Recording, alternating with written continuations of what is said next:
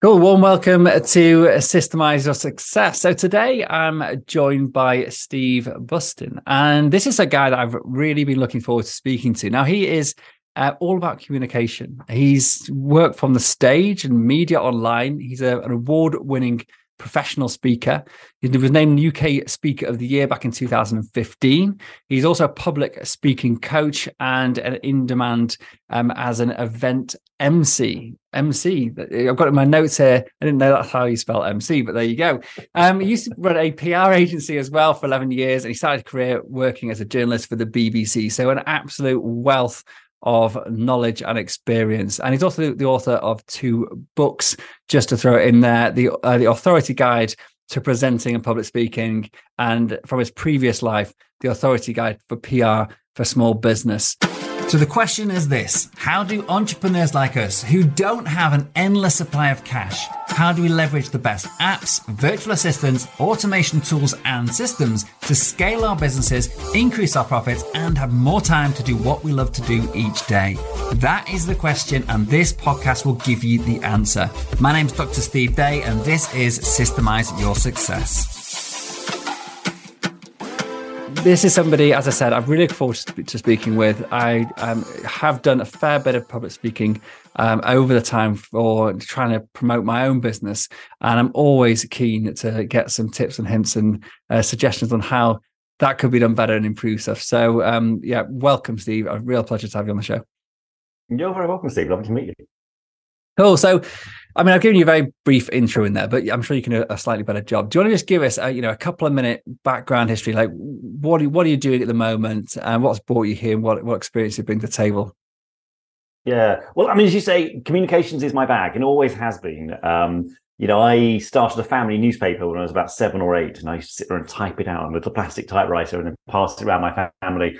Um, and I was that kid in assembly at school who always wanted to stand up and speak and do stuff and things. So, I mean, I've just communication's always been, you know, what I do, uh, and it's always been an, an interest and, and, passion of mine. So, uh, I mean, primarily now I work with people. Either I'm on the stage myself as a speaker and MC, or I'm teaching other people how to do it.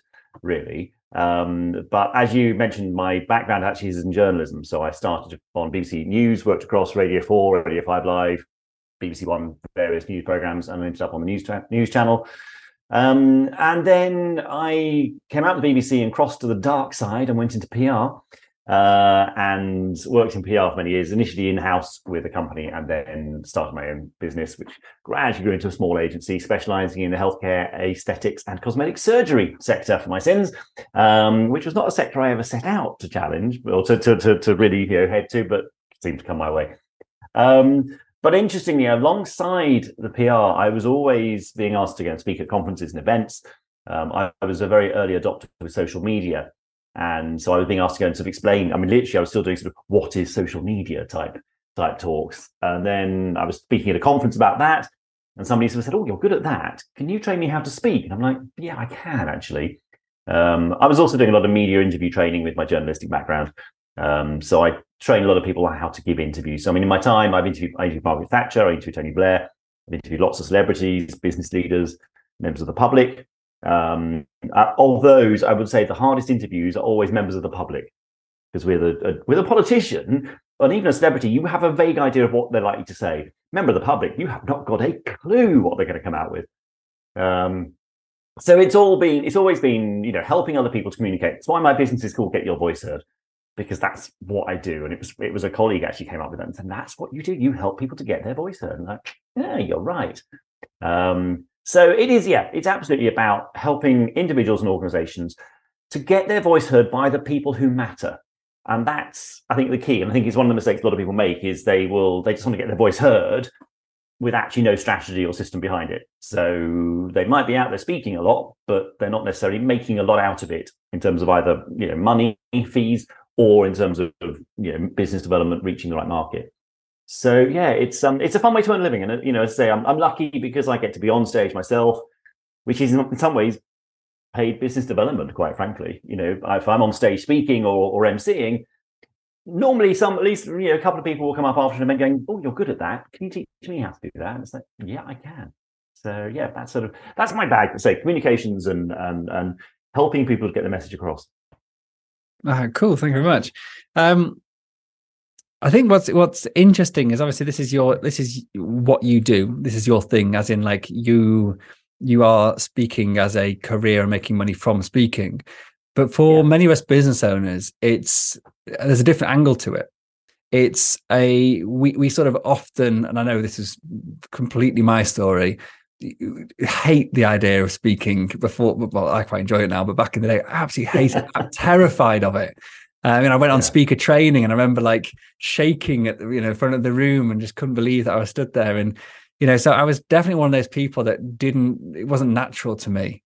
And, um, but I knew I had to do it. I felt I had to do it in order to, as you say, get your voice heard, you know, to, to, to grow the business, to network and to, to get myself out there. And it's one of the best things I ever did. I actually love um, speaking now. And I, it's, right. it's something that I enjoy doing because I'm talking about something that I'm passionate about, and it's just a medium to get it out there. So, I guess a, long way uh, in, introduction into the question or the or the, the train of thought, which is, you know, when you're when when you're helping businesses going from this point, so maybe they're like I was petrified, like what is it like? Why? How do you incentivize somebody to actually just take that first step to do it? And and what what should they be talking about in a small business owner you can pick anything that you're you know familiar with as a trade and like you know what is it that you say to look if you could just talk about this then you know things will get better for you yeah i mean i know i know what you mean about the fear i actually have a t-shirt that says um, your greatest fear is how i make a living um, although somebody did come up to me a while back and go, "What you work with spiders?" I was like, "No, honestly not." Um, that would be my greatest fear, quite frankly. Uh, so yeah, I mean, it's you know, a lot of people hate the idea of public speaking, and I'm really pleased to hear that you know you've done it and you've trained and you've practiced and now you enjoy it. And I, I think that's the thing. Most people, if they're willing to put the hours in and and the practice and the preparation, will end up enjoying it. So often when people come to me saying, you know, I the language is interesting. There's often, oh, I've got to do this. I've got, you know, I've got this presentation coming up. I've got, I've only got three weeks, and there is this sense of dread and it's like, well, why on earth did you say yes? If you've got to do it, well, you know, I've got to do it. I've got, you know, it's I, I, it's an opportunity. I recognize the opportunity. Ah, okay, that's a much more positive word, isn't it? It's an opportunity. And I think for a lot of people, there's a there's a reframing job to be done in terms of taking it from this onerous, uh, awful thing that, that, that you know is looming in their diary into something that actually is an opportunity, and it's an opportunity for them, and it's an opportunity for their business. And what a lot of it boils down to is an audience wants you to do well. Very few audiences are sat there going, "Oh, go on, cock it up," um, you know, because watching a, a speaker do badly is excruciating. It's horrible watching somebody suffer on stage. We'd rather see somebody do well. And if we are going to give you our attention, then we want that to be repaid. So there has got to be a purpose behind it. I always say an audience's attention is a privilege, and it's a privilege you have to earn. So there has to be a purpose behind why you're speaking. What do you want to achieve? Perhaps more importantly, what do the audience want to achieve? What do they want to get out of it? Why should they give you the honor of their attention? And I think once somebody starts to understand what's in it for them, but also what's in it for the audience, then they're in a much stronger position to deliver. Um, and, and, okay, you can get into the technical side of it, and you can get into you know what you use prompts or scripts or whatever. But actually, so much of it underpinned is what's the objective? What do you actually want to get out of this? Um, and once people have started thinking in those terms, then normally they get to see that this is an opportunity and that actually there is a, you know, if you've got a call to action at the end, that's the bit that will hopefully generate more business or generate inquiries or whatever it is you want people to do. Um, so yeah, I spend a lot of my time working with people. You know, it's not just oh, okay, let's look at how you create slides. It's actually what's the mindset you need here and how do we go about meeting your expectations with the expectations of those people sat out there in the dark looking at you? Uh, it's interesting when you're saying this stuff and this is no surprise but before i was looking through some uh, your website which i'll put the link in the show notes and we can talk about it in a minute but uh, you also got a, a, great pdf on there. It's like a checklist. And uh and, and i you know as i said many years ago i did some speaker training and i was like oh yeah I, I remember them saying those things, you know, and, and there's loads of, of, of, great stuff, and you put, picked up on some really um, important ones there. I think that that I mean, I'm sure they're all important, but the one to me is like having a real purpose and a reason for being there and a call to action. And that is something I got wrong so many times in the beginning was I sort of got on stage because I felt I had to, you know, and I had to be there but I didn't have anything for them to do otherwise. Like, uh, if you want to speak to me, then uh, I'll be at the back of the room, sort of thing, and then run off and hide. Yeah. But so, what other mistakes do you do you see people making uh, when they sort of start in the, the, the world of speaking?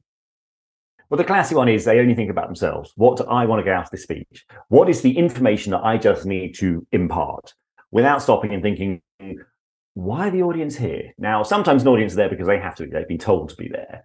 But even then, they've got objectives. What did actually they want to achieve from this? So that, I think is the is the is the big mistake. I mean, other classic mistakes see people make all the time: opening with an apology. Oh, I'm really sorry. I'm really nervous. Oh, I'm really sorry. I think this might be a bit dull. I do quite a lot of work with accountants and people working in finance, and the number of people who will start by saying, "This is I'm really sorry. This is going to be a bit dull." And it's like, no, you know if you're if you're presenting to the board as the accountant you are the most important person in the room because they can't make decisions until they know what you've got to tell tell them. So it's just like again there's a reframing thing. Um, i mean other classic mistakes i think would be not understanding timing um, overrunning. An audience hates a speaker that overruns. Um, you know if you've been given a 20 minute slot to speak that doesn't mean you have to speak for 20 minutes. If you can say what you need to say and what the audience needs to hear in 15 or even 10 do it. You know, that presentation was too short, said no one ever. It's just, you know, people would rather, you know, tell them what you need to tell them and then shut up, go to questions from yesterday, or quite frankly, go to coffee. Um, and the audience will thank you for it. Um, so yeah, timing's always a, a key one. Just, just, then just to chip in on that, don't know actually how to guide themselves through. Sorry, I, I was just going to say, I was just as, as you were saying that. Was, sorry to interrupt your flow of thought there, but um, I have been that guy at the front of a stage who 40 minutes into 40 minute presentation i'm only halfway through. And this horrible moment of thinking that how do i how do i end this? Now i've got to get off the stage yeah. but i've got to do this in slightly sort of elegant and and get, and that is it. And the reason being didn't practice it changed it just before i got on stage thinking oh, i've got a great idea for this it'll work really well. Don't yeah. do that. Yeah. so yeah yeah. Sorry i didn't mean to interrupt you i just it just brought back horrible memories Yeah, yeah. I mean, yeah, we've all been there, and it is that thing where you look down, you suddenly you look at a clock, or you glance at your watch, or you see somebody at the back of the room sort of telling me to wind up, and you go, um, and I, yeah, I mean, that, that, does come down to, as you say, lack of rehearsal and lack of preparation. Um, and you know, I've, I've said to people time and time again, the first time you say these words out loud must not be in front of the audience. You know, an actor would never go on stage without rehearsing. A barrister would never stand up in court without rehearsing their arguments. And yet, people will suddenly put themselves in front of a really business critical audience or an audience that could be the making of their business without proper rehearsal. And people say, "Oh, I don't have time." Make time. You know, this is this is this is important. Um, you've got to get this right. And you know, people go, "Oh, I'll wing it." No, you actually do need to prepare, and it's it's about setting your, you know, putting a system in place that allows you to prepare for every presentation. And I'll give an example uh, one of the things I do is I mean I use I use Evernote a lot, um, so I have Evernote on all my devices. And if I know that I've got a presentation comes up, you know, something comes into my diary in even six months' time, one of the first things I will do is I will create an Evernote Evernote note for that event, and I will just start whenever anything occurs to me about oh actually, you know I know that that story would work well, or that gag might you know, will go down well, or something, oh, you must remember to take that with me because I might need that piece of kit. Um, so, you know, I, I keep, start this Evernote note going, which means that then in five months' time, when that event is now only a month away, and I want to really start preparing properly the content, I've already got a list of all these ideas I've had over the last few months. And it might be at this point you go, oh, actually, you know what, that gag doesn't work. Or that story, actually, that's not my opening story, but it would be a nice closer and I can start to, to move things around rather than suddenly going, oh my God, I've got a blank piece of paper in front of me and I've got to create 40 minutes of content. Uh, where do I start? So it is all about preparing, um, getting it, you know, getting those ideas in place. And then, you know, there's structure and all this stuff. And am I going to use slides? And, and slides are not a prerequisite. So many people, you know, think presentation equals slides. It so doesn't. Um, but then rehearsal, you know, I always say it's you know, prepare, rehearse, critique, repeat. So say it out loud. Quite frankly, prop your phone up on your desk in front of you and deliver it to your phone, watch it back, hate it, because nobody likes watching themselves on video, but critique it. Put it in front of a, an audience, you know, put it in front of, you know, a small group of colleagues or friends or family and get them to critique it and make it better. What do they say? What, what's working? What's not working? Change it, try it again, and put it out there. And yes, it's time consuming, but actually, if this is a business critical presentation, it's time well spent.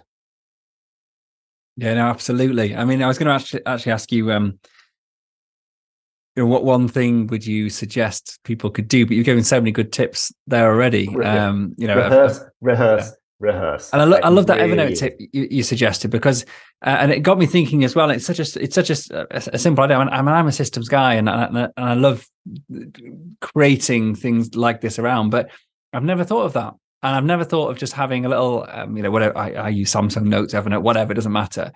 Um, yeah. But just for that purpose of speaking speeches, or I've done it for for book ideas, you know, when I've been thinking about um, chapters of books that I've never thought about from a speech perspective. And it's so true. You come up, you know, you're walking in, I, I live in, near the forest, I go walk in the forest or whatever, and that's when you get your best ideas. Absolutely, you got to hold them in your head until you get home or whatever. But um, yeah, yeah simple stuff. I and love it, it. It also helps you realize that not every presentation is going to be the same. It's so easy when you've got, you know, you've done a half hour presentation that maybe you've given two or three times. It's so easy to go, oh, I'll just do that again. But actually, every audience is different and every event's different. So you know, yes, you, you might find you actually you can almost copy and paste something from one note onto another, saying yes, actually that that chunk will work for this presentation again. Um, but I just think it's yeah, start capturing ideas. And also, I find you know clients will get in touch when I see the publicity for an event that I'm going to be speaking at. I might read through it and go, "Oh, okay, I didn't know they were speaking. I know I can do something that complements what they're doing." It just yeah, the more preparation you can put into it, the better it's going to be at the end. And also, the less nervous you're going to be because you've done the preparation, you've done the rehearsal. Most people's nerves are based on the fact they're underprepared. Um, you know, we could argue whether you can go over prepared. Um, answer yes, I think you can, but most people are underprepared and it shows. Yeah, so I mean, I think go back to the other days, like that example when I completely overrun. Um, my my lack of preparation, hundred percent um, for for most of the failings um, that I've ever had in doing any sort of speaking or anything anything like that. So, hundred uh, percent. Um, one of the things that you mentioned there was about uh, it was sort of a side comment, but I think it, it just fired something off in my head, which um, sorry, I forgot what I was going to say. Oh yeah, yeah, about um, about the audience and about knowing your audience. And you mentioned obviously about knowing who else on stage with you, and that could be helpful as well. But I think that that is a key lesson for me. Like knowing who you're pitching to and then adapting. Say if you have got a stock presentation that you always use, but actually, you know, thinking, look, do as much research you possibly can about who's going to be in the room. I mean, is that something? I'm presuming that's something that you do as part of course, really, with what you're. How yeah, and particularly, you know, because we, we talk about audiences, and, and you know, you have a tendency to think of a big room, an audience of several hundred. Actually, for m- most of us, most of our presentations are really pitches, you know, we're in a meeting, a meeting room rather than a conference hall or a, you know, um, any sort of big space. And I mean, it's interesting. I do a lot of work with agencies. Having run a PR agency, I know the agency world well. I do quite a lot of work with agencies, particularly around how they are pitching for, for work. And yeah, finding out who's in the room, find out what they're interested in. Can you actually gear your talk towards them. I worked with a um, well, it was a digital comms agency a couple of years ago, and they were pitching for a particular piece of work, which was actually in fintech. But they discovered that the three people they were going to be pitching to, two of the three were obsessed with cycling, and they discovered this because they went and checked out their Instagram and their Twitter and all that stuff. And they, yeah, they just always on, you know, all their spare time was spent cycling. So when they came to do the design the pitch and say it was fintech, they gave the pitch deck a cycling theme. And they started talking about the spokes and they talked about how we need to put the brakes on and we talked about you know the pedal how we pedal faster and all this stuff. And two of the three yeah the two who were obsessed with cycling were just like oh my god bikes! To which the third person who of course wasn't as interested in bikes but knew the other two were just loved it because he you know he could see how this had been pitched towards them. And it just made them stand out. Because again i think that's one of the other problems a lot of people have when they present is they end up presenting in pretty much the same way everybody else does. and you know in pitch situations it's actually incumbent on you to stand out to make it clear why you are different. And a lot of businesses in particular agencies struggle to differentiate themselves. Um, so you know understanding your audience and gearing it directly to that audience you know, even right down to the, the, the individuals within that audience uh, can really pay dividends. So yeah do your research beforehand. It's you know the more again the more information you've got the more prepared you feel the less nervous you are um, so the better you're going to present yeah, no, I love it. I love it. And actually, I'm reading a book at the moment um, all about um, creating um, remarkable customer experiences. And um, and one of the things they talk about there is about personalization of of communication with clients. And this is an exa- a brilliant example of that. Um, you know, if if if you know, people buy from people, people, and it's not all about buying and selling, but people connect with people. Let's say, you know, it's human to human is the way the world is run. And if you go to the, the extent of like that, those that that guy with the, with the bike, like it doesn't matter if it's a bit cheesy. It's like you've bothered to do it. Nobody else does, you know. Yeah. So I love it. Yeah. yeah, love it. Because also a lot of decisions on pitch, particularly pitches, you know, if, if somebody's looking at digital agencies, they might see three or four different agencies having pitched them. And actually they're all do pretty much the same thing. You know, their services are all pretty similar. Their price points are all probably going to be fairly similar as well. So it's actually about who do we connect with? Who do we think is going to be fun to work with? you know, and if, if they show that they've done a bit of research and they understood you and, and, and what makes you tick, it's a big, you know, it's a big plus. Yeah, absolutely. No, I love it. Um, one thing I noticed when I was trawling your your trawling is that the right word? Looking at your website, let's say stalking. Uh, trawling, yeah, uh, stalking. You're stalking you earlier. Um, was you just celebrated 21 years in business, so congratulations on that. Yeah. And Thank so, you.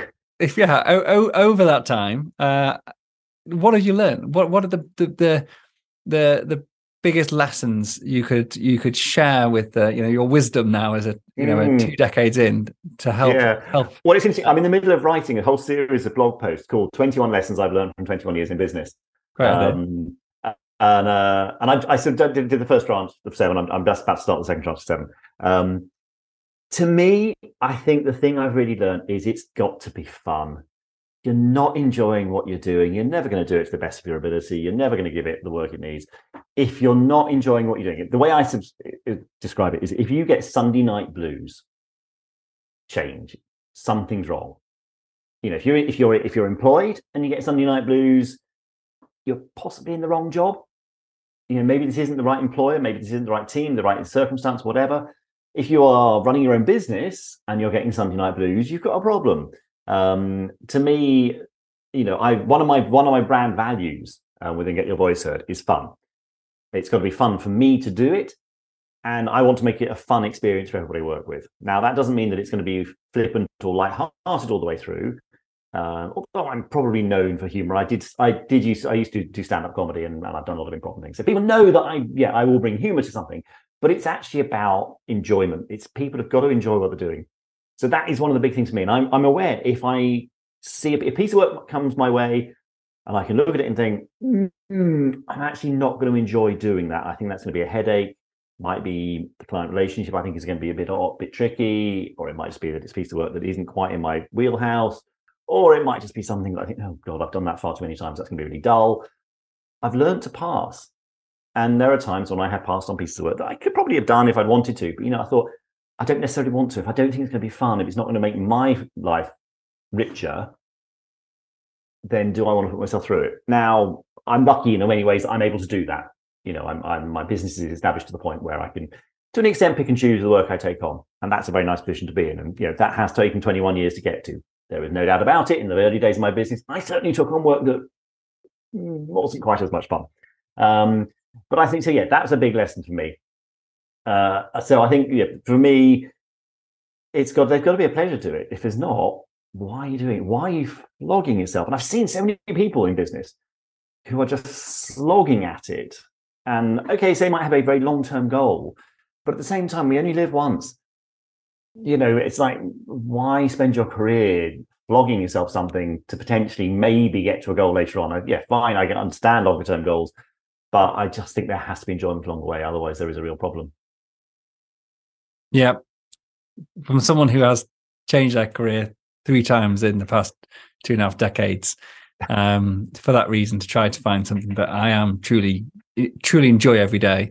uh, that is really resonates with me because um, I spent far too long doing stuff that I convinced myself I enjoyed because I was meant to, uh, or convinced myself I was happy doing um, until I finally, seven or so years ago now, uh, landed in what I do now and I love it. Yeah. And you know, yeah. I, I and it showed like so much. Like it shows when you with your clients, like you know, people often comment or remark to me about you know how much I look like I'm enjoying what I'm doing when I'm when I'm talking about my like systems and like it's not for everyone's yeah. it's not everyone's bag, but I, I love it, and so it doesn't matter who's out whose bag it's not. You know, you know. Hopefully, I, I can help them. You know that, and the same as you. Like yeah. being loving something that a lot of people hate is a great business.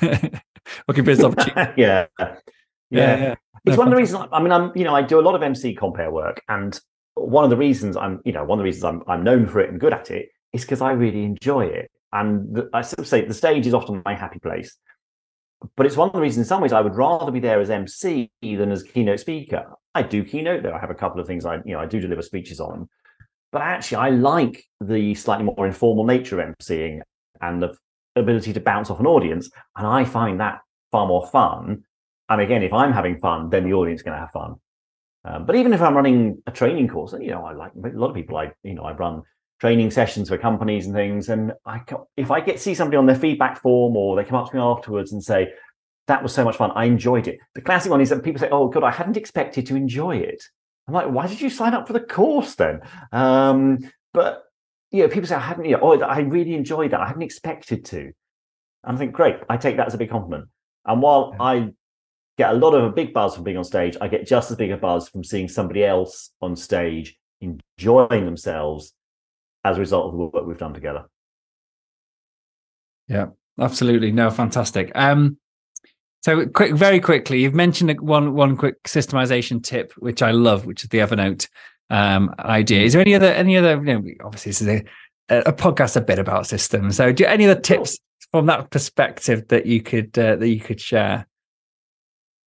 there's a few things. I mean, there's a few tools and things. I mean, yeah. you mentioned um, you mentioned one really... we were talking offline before. What what was that one? Hmm.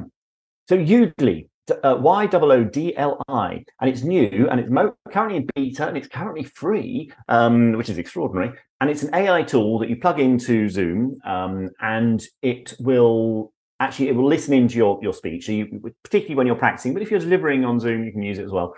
And it will then analyze it and come back with a really detailed analysis full transcript. It'll count the number of ums, ers, hesitations, pauses. It will measure your speed. It will measure the tone of your voice. It will measure positive and negative language, but it will also do things like it will talk about whether you're using inclusive or exclusive language, which is really fascinating.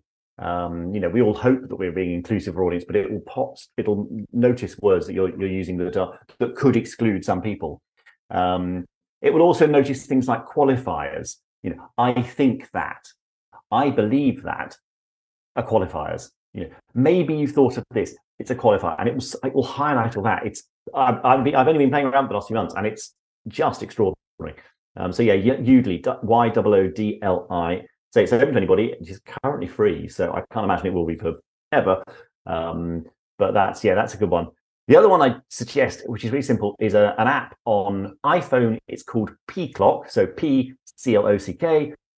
On Android, I believe it's called Presentation Clock. And all it is is a countdown clock. And it fills the screen on your phone or your iPad. And it just means you can put it somewhere as you walk on stage, you press start, you go, and you set it to the number of minutes. So if you know you've got 25 minutes, you set it for 25 minutes, you press, you pick it as you walk on, just stick it on a table at the front or on the lectern, or I sometimes will ask somebody sat on a front row table to hold it for me so I can see it. And it just counts down. And it counts down in green numerals and then you can set it. So I normally have it so at five minutes, the numerals go yellow. And then at one minute, the numerals go red. So I know that I'm getting close to it.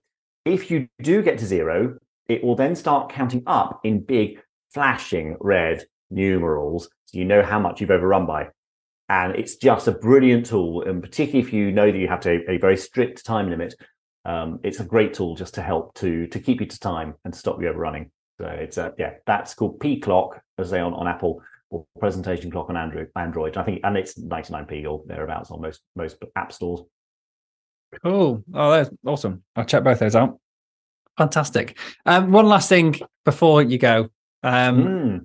there's there's a, something that went on a, wh- a while ago about some dating scams that I happened to just see, and uh, and I know Mm. you've you've you uh, mentioned that this was a fine thing to bring in and, an okay thing to talk about. So tell me about this because I'm sure there's a funny story behind this to finish with. Yeah. So this, yes, it's funny. If you Google my name, you will find this. That's why I tend to just bring it up because it's easier. Um, I, my, one of my claims to fame is that I am the face of an online international dating scam. So, i.e., somebody nicked about 25 photos off my Facebook profile and uses them on dating sites to try to set up profiles to try to scam rich elderly women out of money. Uh, Oh. now, the ultimate irony being is that I'm married to a man, so these women really aren't my type. Um, but the, wor- the worst thing about the whole thing is the scammer sends these women my photos and says, I'm 68. Uh, I mean, there's nothing wrong with being 68, but I'm not. I'm 51. Um, uh, so, yeah, it's one of the women tracked me down. She got suspicious with some of the photos that she had been sent on one day. And in some of them, my hair was silver, and in some of them, my hair was still dark. And she suddenly thought, there's something wrong here. So she did a reverse Google image search on them and found my website and my LinkedIn profile and Facebook profile. And she run, she rang me, uh, and we ended up going public. So we ended up doing. God, we did. I did the Victoria Derbyshire show. We did you and yours on Radio Four. We did a big photo shoot for the Mail, um, big piece in the Sunday Times, to raise awareness of romance fraud and dating scams. Uh, so it was, yeah, it was interesting. It was a really interesting process, particularly for me being a journalist to suddenly find myself on the other side of the story uh, and being interviewed and things was was fascinating. And actually, I had to change some of the stuff I trained, particularly when I'm doing media interview training. Uh, but yeah, that it is still ongoing. Every now and I get I get an email from a woman going, "Oh, thank you for going public with your photos because I was chatting to somebody who was using your pictures, and now I realise it was it was it could be a scam, and you you've stopped me from being scammed." Um, I know of at least eighteen women who've dated quote me, um, but Your, your husband's not happy with that, yeah. no, no. Um, and there are, you know, I suspect there are dozens, if not hundreds, out there, and I will never get those photos back. You know, I think it, I'm sure they are being sold on the dark web. You know, if you you are looking for a pic, you know, for photos or a profile of a middle-aged white-haired, silver-haired man, here you go. There's a set of photos for them. Um, but so yes, it is my slightly odd claim to fame is I am the face of a dating scam. Um, and it, if anybody reads the um, Peter James novels about Roy Grace, the, the, the detective set in Brighton, which is where I live, um, and they're just they're being televised now on ITV as Grace with um, John Simm playing playing Detective uh, Grace. Um, one of those books is based on my story because Peter James, the novelist, saw the stuff in the papers and reached out and said, "I've been thinking about writing about romance fraud." So I gave him a lot of the detail and the background to what had happened to me. And then there is a character in the book based loosely on me. And on the back cover of the book, he's described as a handsome, gay, motivational speaker. I'm, I'll take handsome, I'll take gay. I'm not really a motivational speaker. Um, I do business content. So yeah, that's um, it's a, it's an odd one, but it's funny. And I, I I have to be aware of it because if people are googling me, you know, for business purposes, it is one of the things that comes up. Yeah. So sometimes it's you know, I, I have no problem talking about it if it makes one more person aware of the scope and the problem with romance fraud, and also the need to protect your online assets, and that's a whole other ball game. Um, you know, it's it's something that people need to be aware of. Um, so yeah, and it's actually now that is one of the keynotes I deliver. I, I tell the story, um, and I sort of play it for laughs, laughing at myself, laughing at the scammers. I do not laugh at the women at all. But then actually going on and talking about a how I turned it into a news story, but b how to protect yourself and your assets online, um, Yeah. and how to protect yourself, how to stop yourself being scammed.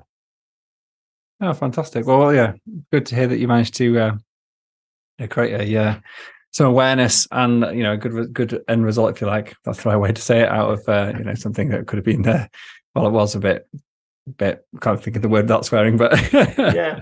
yeah, rubbish. Um, cool. Thank you so much. And I just want to ask you one last question before we go. Um, two last questions actually. Um, firstly, the title of this podcast is "Systemize Your Success." But what does success mean to you? Success to me means enjoyment. Uh, it does mean that actually I'm able to enjoy, to choose the work that I enjoy, and to bring enjoyment to others when I'm doing it. So I think there's an element of that. Um, success clearly means reward, and that is obviously financial, but also is satisfaction and knowing that you're making a difference and helping people. Uh, And I think it is. It is about recognizing that life is short um, and success is not just measured in what's in your bank account that actually success is in, is so multi-layered and i think we it's so easy in business. One of the lessons i've learned in 21 years is that so many people only measure the financials um, or lack of financials and actually success is on so many other levels and i think people forget to think about am i enjoying this? You know if you're in a job or a business you enjoy you are being successful and i think we need to recognize that Fantastic. Great answer. Um, and lastly, who else do you think would be a great guest to have on this podcast? Oh, I could. Oh, I mean, it's funny because I work in the speaking world. I, I meet a lot of people, but actually, um, there's a chap called Barry Joinson who is a say he's a leadership coach. He's not. He's not quite right. He's sort of. Um, he's somebody who helps to help people get their heads straight um, and does have some sort of therapy background and things. But he also does a lot of work on boats. So he will take leaders and teams out on boats to understand the need for teamwork and to understand actually how leadership can pass around between a team. Because if you all have your own role, you'll lead in that role and this is stuff. And he's a he's a no nonsense speaker. Um, you know, he he doesn't suffer fools and he will call BS if he thinks it's happening. And and uh, yeah, he's a he's a he's a good guy. And I think he'd be a great guest. Oh, cool. I might tap you up afterwards for a uh, for a intro if that's all right. Yeah, absolutely. Steve, thank you so much for coming on. I've really enjoyed this. Uh, I, I was confident I would, but you've not disappointed. So thank you very much indeed. You're very welcome. It's lovely to talk to you. Thanks.